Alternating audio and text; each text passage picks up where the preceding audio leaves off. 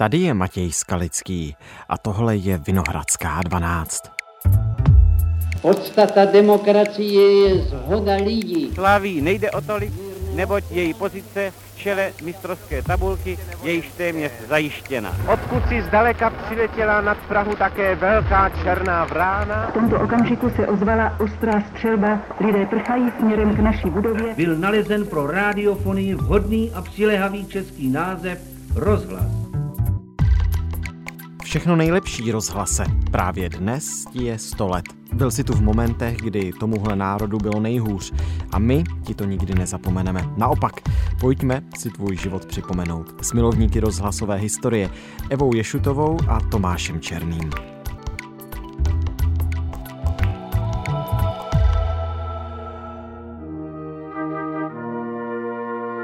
Dnes je čtvrtek, osmnáctého května. Přesně před sto lety se v československém éteru poprvé ozval rozhlas.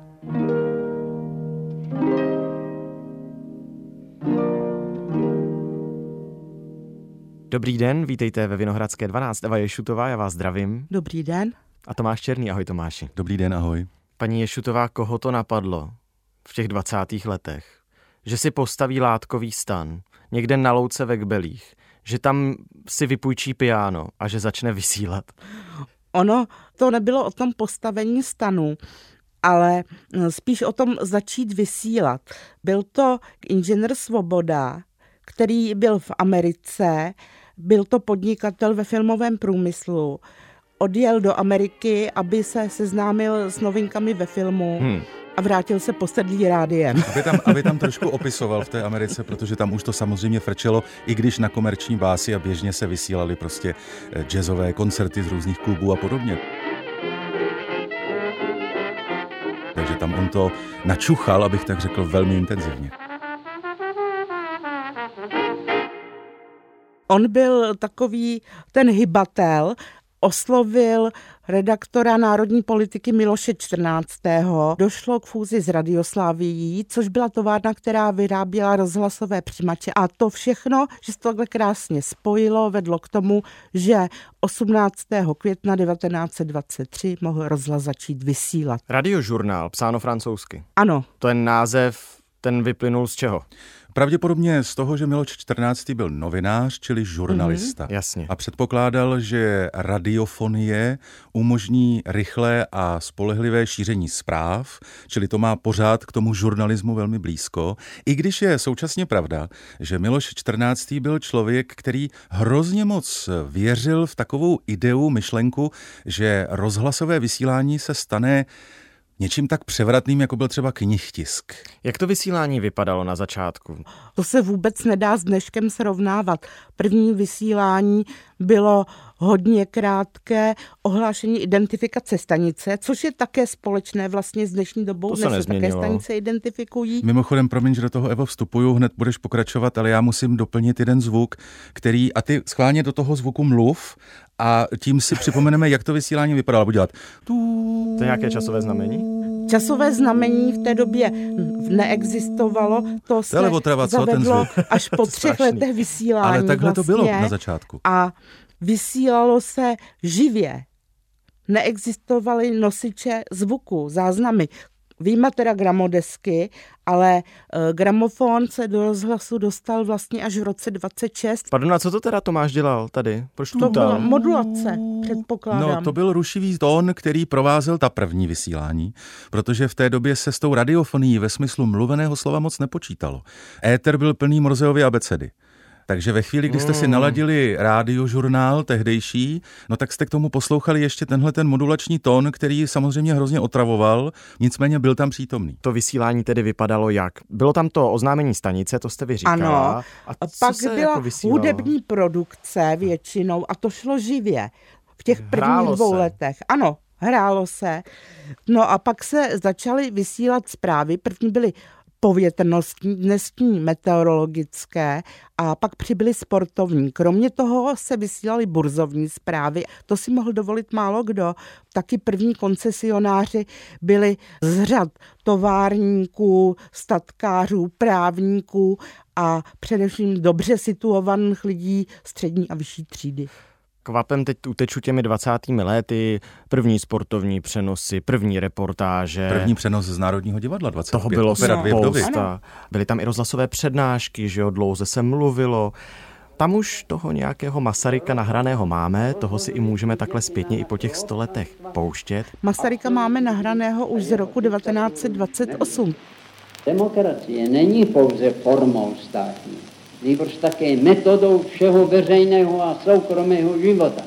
To byly první jeho dva projevy, které tenkrát položili základy zvukového archivu rozhlasu, a je to projev k desátému výročí republiky. Stát má smysl duchovní, smysl mravní. A projev k dětem z dvacátého osmého října dvacet osm. Pak byla třicátá léta. A ta jsou hrozně důležitá, protože ve třicátých letech zhruba v polovině přicházejí do rozhlasu lidé jako inženýr Josef Cincibus, který dostal za úkol vytvořit vůbec představu o tom, co je to rozhlasová reportáž třeba. Davy lidí, černé, husté davy lidí, které vroubí chodníky po všech čtyřech stranách náměstí. Znamená, mikrofon se ocitá mimo rozhlasové studio, ocitá se na ulici, na slavnosti, na koncertě, a je potřeba vymyslet, jak to uděláme, aby to v tom zvuku fungovalo. Takže vznikla potřeba reportéra. Odkud za chvíli vyjde předseda vlády armádní generál Jan Firový. A když šli reportéři do terénu, tak už neodcházeli z toho stanu ve kbelích, protože rozhlas se přestěhoval na dnešní Vinohradskou třídu do nově postavené budovy. V roce třicet tři. V roce třicet tři. Těch reportérů měl mnohem víc. František Kocourek například. František Kocourek, asi každého jako první napadne jeho reportáž z devatenáctého března třicet devět a jeho Černá vrána, kdy komentoval přehlídku Wehrmachtu na Václavském náměstí.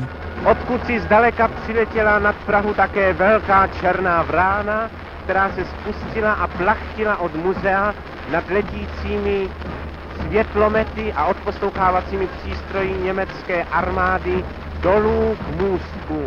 Rozhlas a druhá světová válka. Je to ten nejsilnější příběh, který má tenhle dům za sebou? Pokud to stáhneme k konci druhé světové války, pak je to jeden z nejsilnějších příběhů. Rádio se hrálo, kdy rozhlas roli. Vlastně nejvíc plnil tu veřejnoprávní službu, protože v podstatě on se v té chvíli stal organizátorem života celé země. Je zex hodin, tím to začalo. Ano, hlasatel Zdeněk Mančal, který podpořen spoustou spolupracovníků usoudil, že právě teď je ta chvíle, takže namísto toho, aby napřed hlásil německy a pak česky, jak se to muselo dělat po celou dobu války, tak to zkombinoval a řekl je sechs hodin. A přestalo hlášení v němčině, což se Němcům nelíbilo, šli zjednat pořádek a už se to postupně rozjíždělo. Volá Československý rozhlas, Praha, na vlně čtyřicet... Začalo se bojovat o rozhlas. Pozor, pozor, důležitá výzva. Spadla sem na vrátnici bomba, vysílalo se nepřetržitě, nepřestali jsme vysílat, přesunuli jsme se jenom do Husova sboru na nějakou ano. tu dobu. Zastavte i hned všechnu palbu. Praha byla jediným místem, ze kterého se během celého povstání vysílalo, že se vysílání nepodařilo umlčet. There's Prague, there's Prague. Americans and English, help us. We need guns. There are too many Germans. A rozhlas skutečně plnil, jak řekla Eva, tu povinnost té veřejné služby, byť o veřejnoprávnosti ještě v té době nikdo nic nevěděl, že koordinoval, zařizoval a i po té válce třeba repatriační vysílání. Představte si, že se vracejí přes celou Evropu miliony lidí. Jsou odvezeni do koncentračních táborů, mají se vrátit domů. Není jak, neví se o jejich osudech, neví se, jestli zemřeli, jestli žijí. To znamená, do rozhlasu přicházejí zprávy. Hledá se Aneška Malíková, čtrnáctiletá, měla by snad být tam a tam. Rozhlas to vysílal po celé Evropě a lidé se díky tomu dozvídali o tom, že jejich příbuzní přežili, kde jsou, jak je dopravit domů, kdy přijedou, jak se dostanou. To repatriační vysílání je jedna z nejdůležitějších kapitol, kdy se vlastně dá říct, že rozhlas byl nesmírně užitečný. Strašně moc pomohl lidem.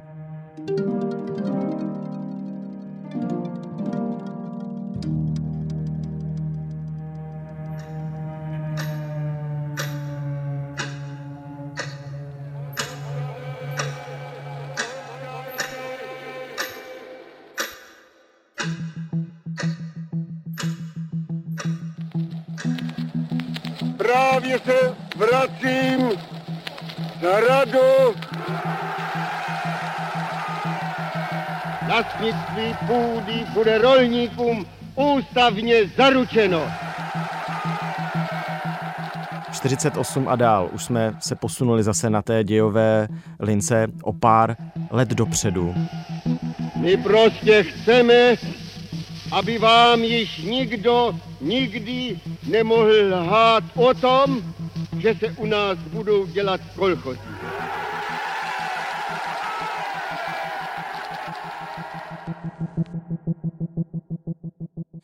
Byl i rozhlas hlásnou troubou komunistického režimu, nešlo to jinak? Byl.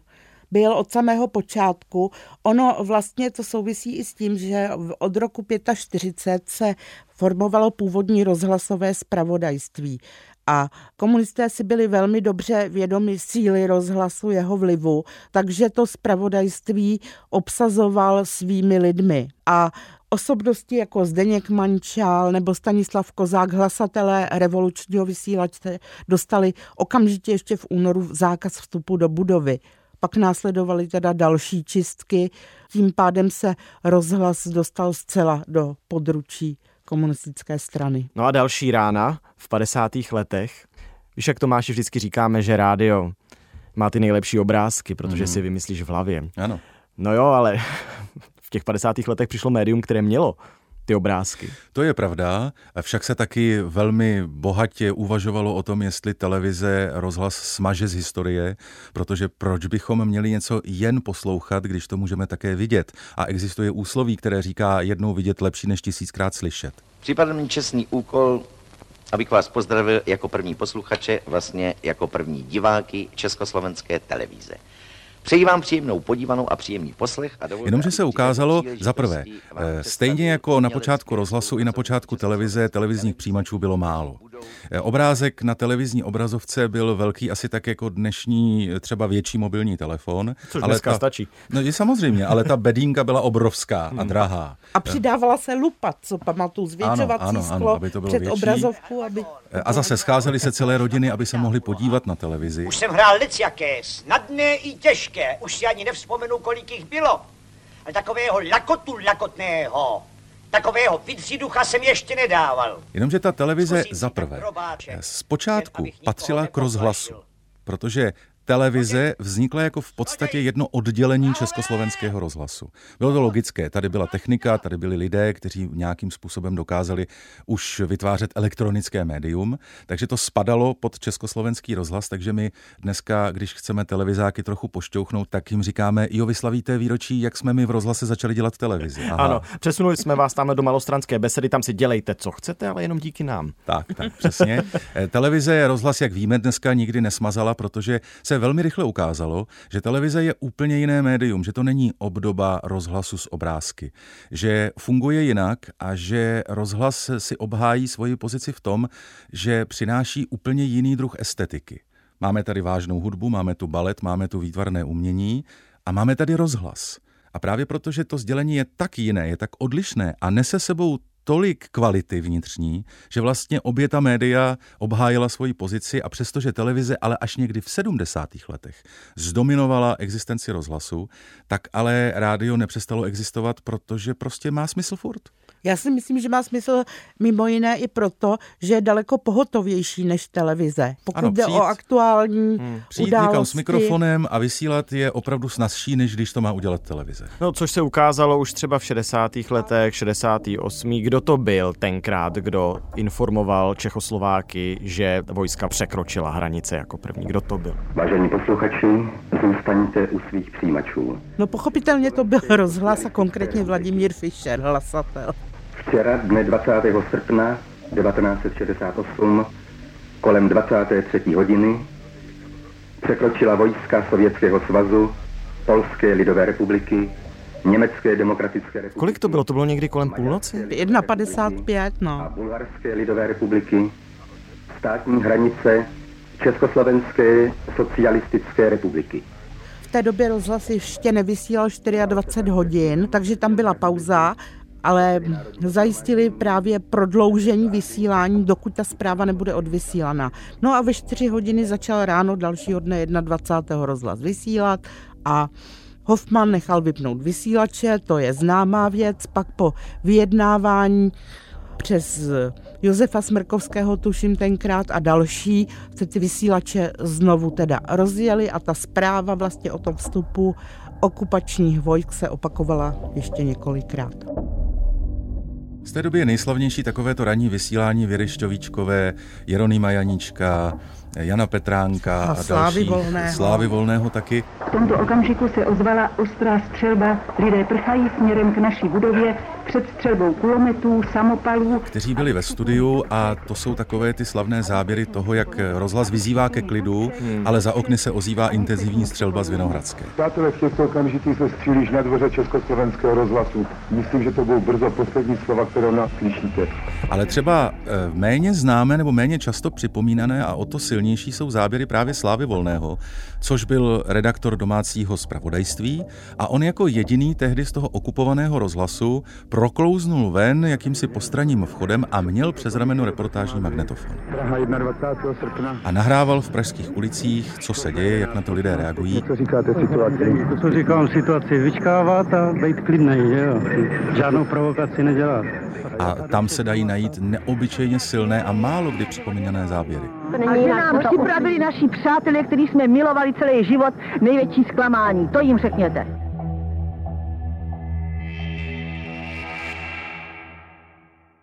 sedmdesátá, osmdesátá léta, normalizace, tak nepředpokládám, že tam bychom rádi na něco konkrétně vzpomínali, ale říkám si, jestli potom po sametové revoluci, kdy jsme tu měli i spoustu nových technologických výdobytků, jsme si prostě neřekli, tak ten starý čas končí, ty pásky, na které se tady léta stříhalo, už můžeme zahodit a přichází internet.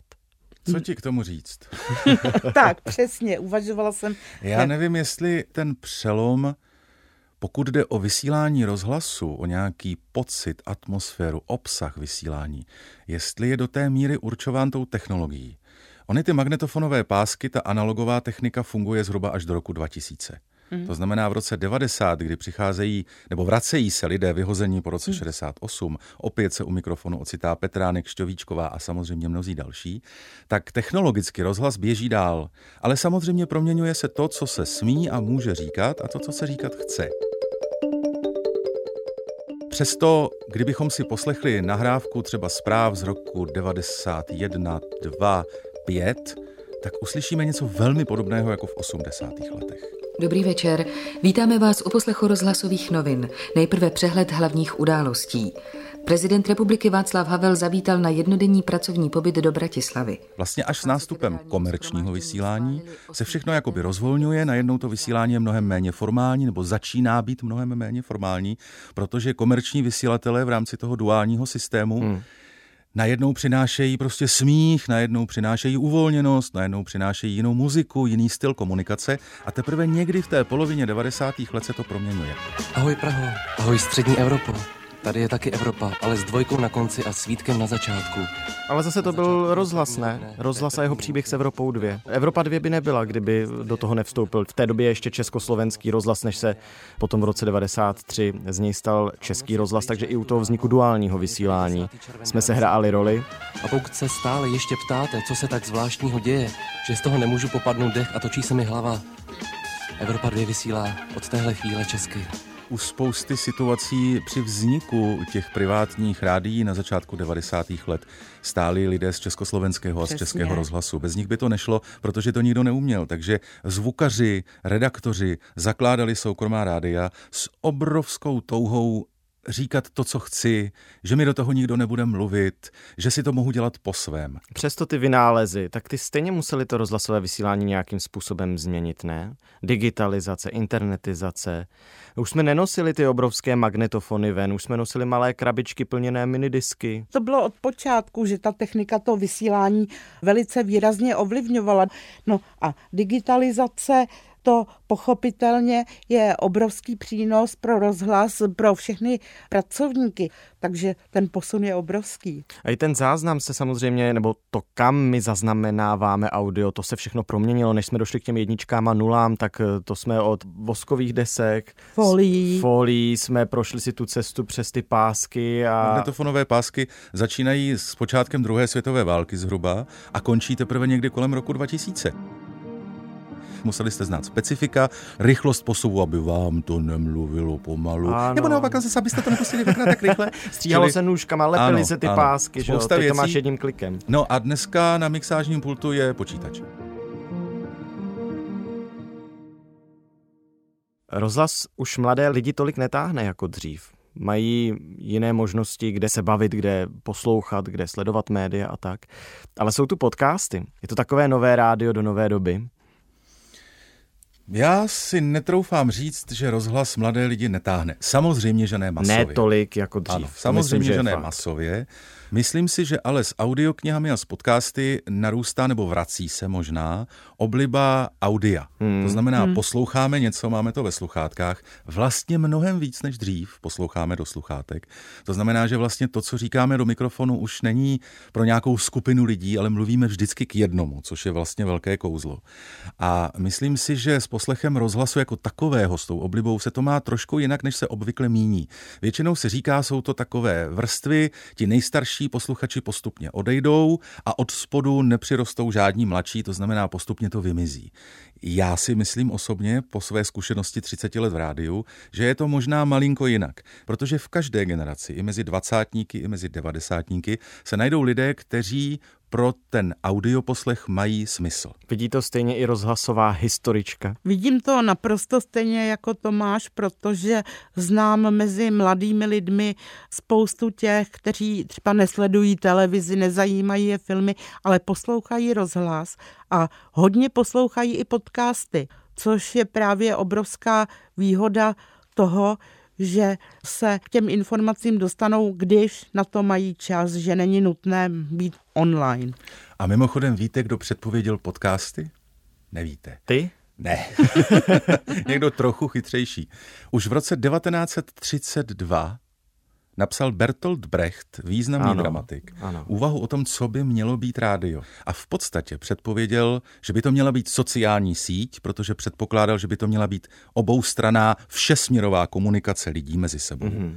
Čili vlastně sociální síť. A zároveň říkal, že každý, kdo to poslouchá, by taky zároveň měl mít možnost do toho mluvit a udělat si vlastní vysílání. Takže v podstatě mluvil o podcastech. Takže je sto let jenom začátek? Je to začátek určitě něčeho nového a velkého, předpokládám. Vzhledem k tomu, co jsem říkal o tom, jak některé věci v rozhlase děláme v podstatě, a teď nemluvím o technologii, pořád stejně a jak ho cítíme, tak je to opravdu jenom začátek. A myslím si, že fenomény jako umělá inteligence do toho vnesou netušené možnosti. Tak nám do těch příštích sto let přeju hodně štěstí a děkuji, že jste si o tom se mnou tady mohli popovídat.